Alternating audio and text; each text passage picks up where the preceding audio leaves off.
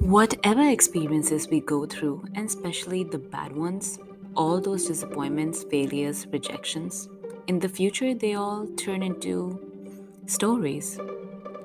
On this note, we will start our today's podcast. Hello, everyone, this is Hira, and welcome to the Golden Hour.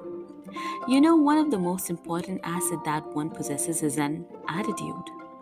There is no life on this planet that don't have challenges, no life that don't have limits, difficulties, failures, but the bridge but the bridge between those difficulties turning into future stories is your attitude. How often do we hear this cliche statement, you need to be positive? We hear this a lot, right? Well, actually, it is true. But do you follow it?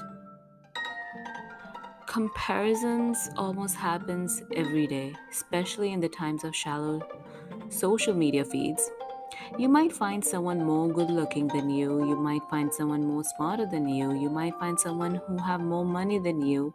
Someone with more followers than you. That will raise your frustrations. In the real world, we have these issues. It is so important to deal with this negative thinking because it will cause detrimental effects and even a small amount of negative charge in our brain can weaken our immune system, opening a door to illnesses. Negativity in the environment can affect aptitude of learning and intelligence. And I do agree.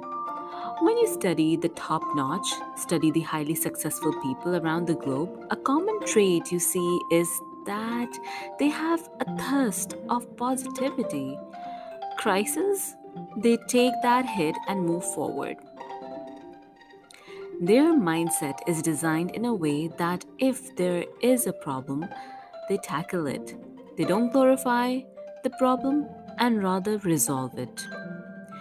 If you go back to iPhone launch in 2007, Steve Jobs during his launch in his 90 minute talk while he was presenting his clicker broke but he wanted to keep the heightened excitement. And he dealt with this situation with a positive outlook.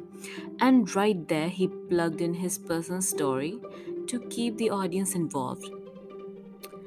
There we go. Rather than glorifying the issue, he resolved it. Every day when I wake up, I scroll through my phone and see news honestly, it's getting toxic and toxic day by day. And pandemic crisis, COVID 19, oh God. And honestly, it's not even possible to stay positive all the time.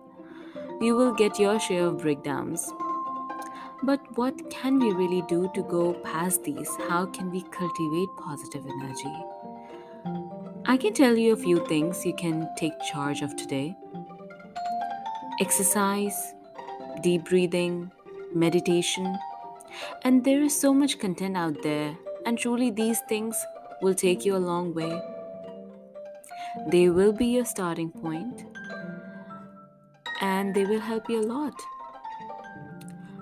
But if you want to go an extra mile, Jon Gordon shares insightful stories, best practices, and principles to fuel life work, and team with positive energy. In his in the book The Energy Bus, he states there are two dogs, a positive dog and a negative dog within a person. They both are fighting, but how do we know which one is the winner? Well, the answer is that the one you feed the most will be the winner.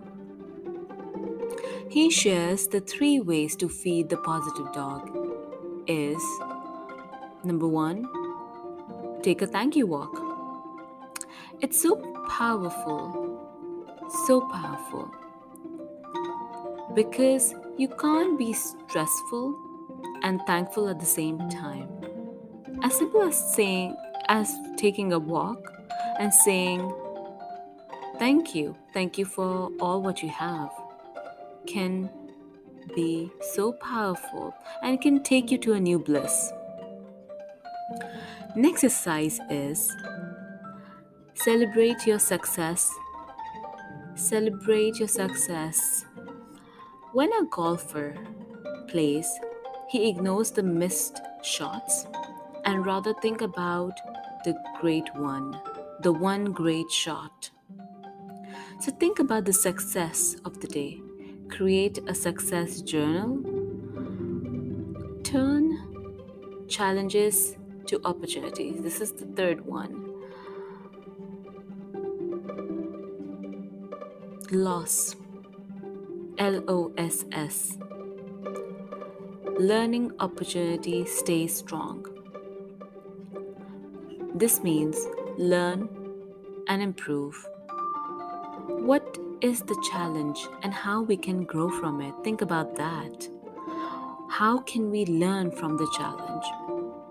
And how can we change this challenge into an opportunity? Opportunity to learn and improve. So, these are his three strategies to feed the dog.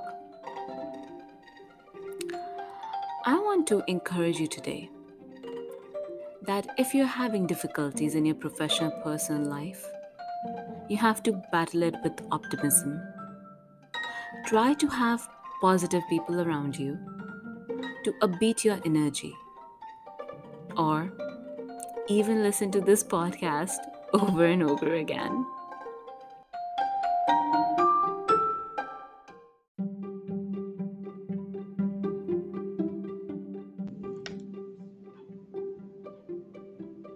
Alright, folks, this is it for today. I'll catch you in the next tape.